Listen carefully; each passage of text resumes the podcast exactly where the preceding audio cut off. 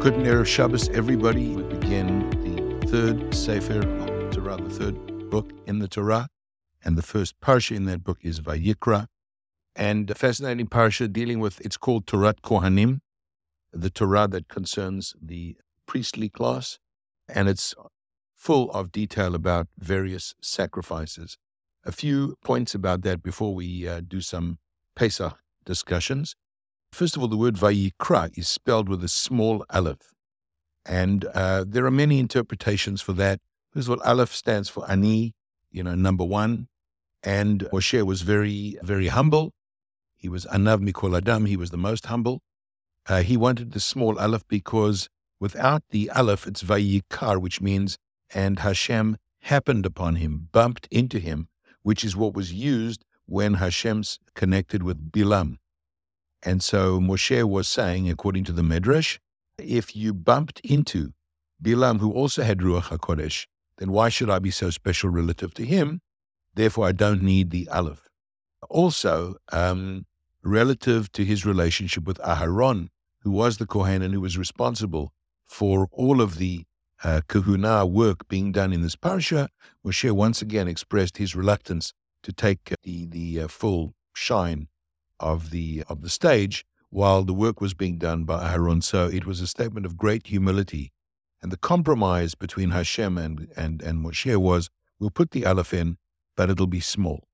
It's worth remembering that the word korban, which means traditionally sacrifice, comes directly from the word karov, which means close.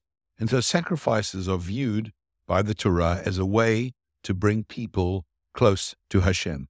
And now that we don't have Korbanot in our time, we need to find other ways, small acts of kindness and generosity of spirit to fill the gap and observe the mitzvot lovingly so that in our own way we can come closer to our tradition and our Yiddishkeit. The skeptics would say that this is the beginning of the process of getting the Israelites used to the fact that you don't sacrifice people, children, as they did in the prevailing cultures. And so they took that same urge, instinct, and habit and directed it into something more appropriate. And so animal sacrifice was instituted, which ultimately evolved into prayer. But there is something else about the Korban that I wanted to mention, and that is that, in fact, the Korban takes perfection and turns it into destruction. We can only use perfect animals to be burned. We can only use fine quality flour in the flour and so on. So everything that's sacrificed in fire is basically a perfect specimen, perfect example, which is immediately turned into ashes.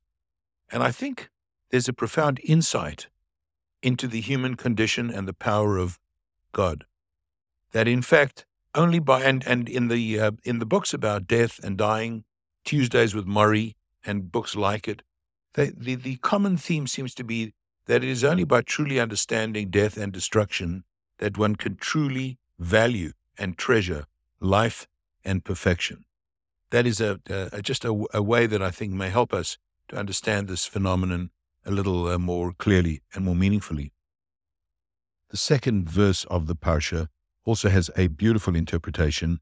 It says, Daber el-Bene Yisrael va'amar ta'alehem, speak to the children of Israel and say to them, Adam ki akriv mikem korban. When a person gives from among you a sacrifice. So it's not just the sacrifice where you give, but it's got to be mikem, which actually means from within you, from your deepest selves. And so the way to give in Judaism, not only korban, but generally to give with a full heart, to give with full intent from the innermost core and not perfunctory giving, which obviously is qualitatively very different. Modern Orthodoxy believes that prayers have pretty much taken the place of korbanot in our time, and I think that they ought to be viewed as a way to fill the same purpose of becoming closer, becoming more connected, more bonded. We are commanded to begin to prepare for Pesach 30 days before the festival. Although we're much less than 30 days to go, I think it's a good idea to prepare in advance and begin to think about it. So I wanted to share some early thoughts with you about Pesach. Next week's Vortex will be entirely about Pesach, or pretty much entirely about Pesach.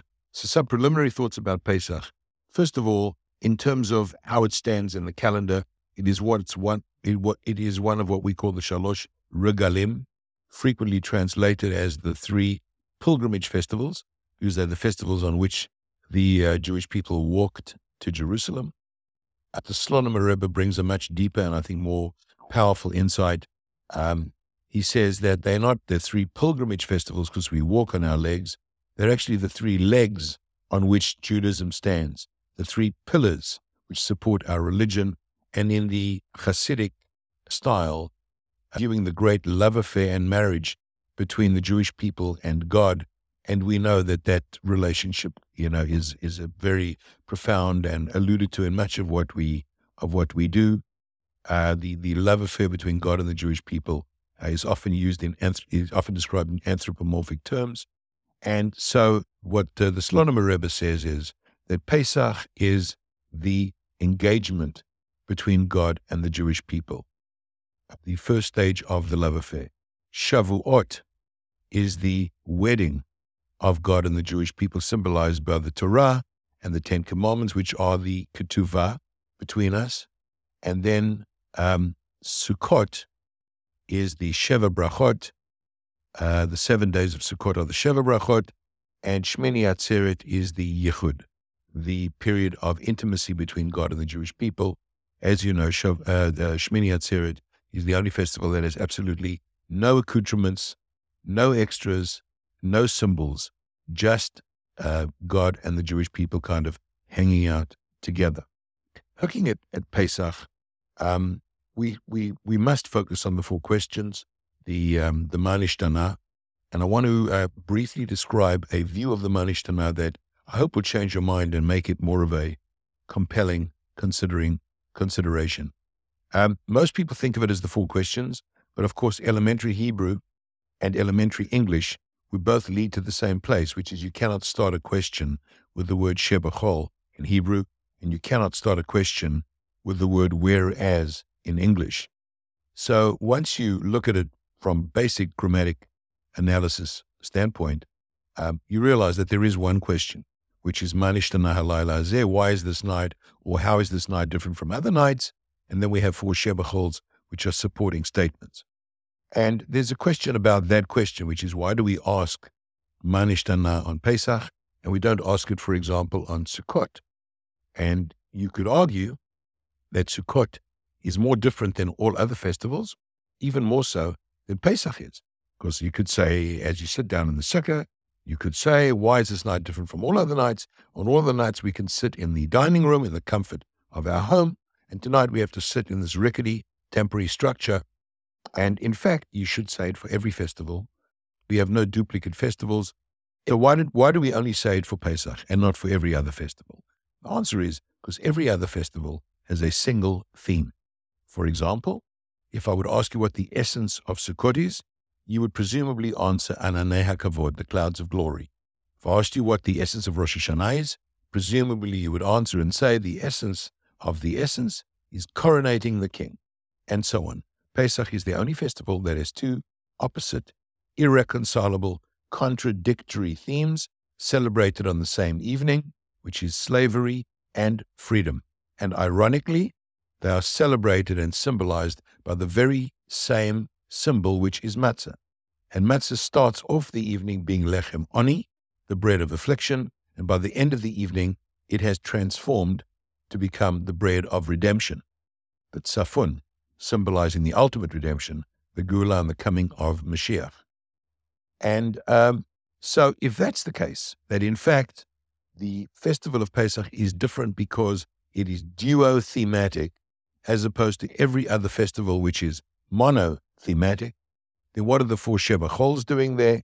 And for that, the answer is, if you're going to make a case before a Beit Din, a Jewish court of law, you must bring two witnesses for each side. And so the shebachols are divided into two sets of two, making a total of four. Two of them support the idea that we are celebrating slavery, and two of the shebachols are evidence of the fact that we're celebrating freedom, and therefore we have two witnesses for each side having made the case. So now Let's get back to the question. The question is, why is this night different from all other nights? We've supported that by explaining why it's different, and we bring witnesses to support that. Where is the answer to the question? And the answer is the very next sentence. Avadim hayinu lefar'o b'mitzrayim vayotzi einu. That sentence, the very next line, is the answer. We are celebrating the totality of that sentence. We're celebrating the fact that we were slaves in Egypt and God redeemed us with an outstretched arm.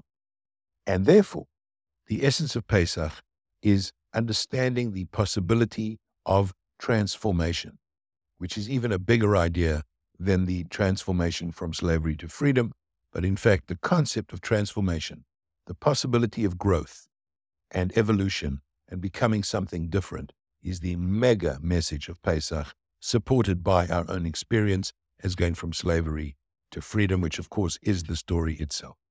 With that, I wish you a Shabbat Shalom and a happy preparation for Pesach, both in the kitchen and in the mind. And we'll be back, God willing, next week.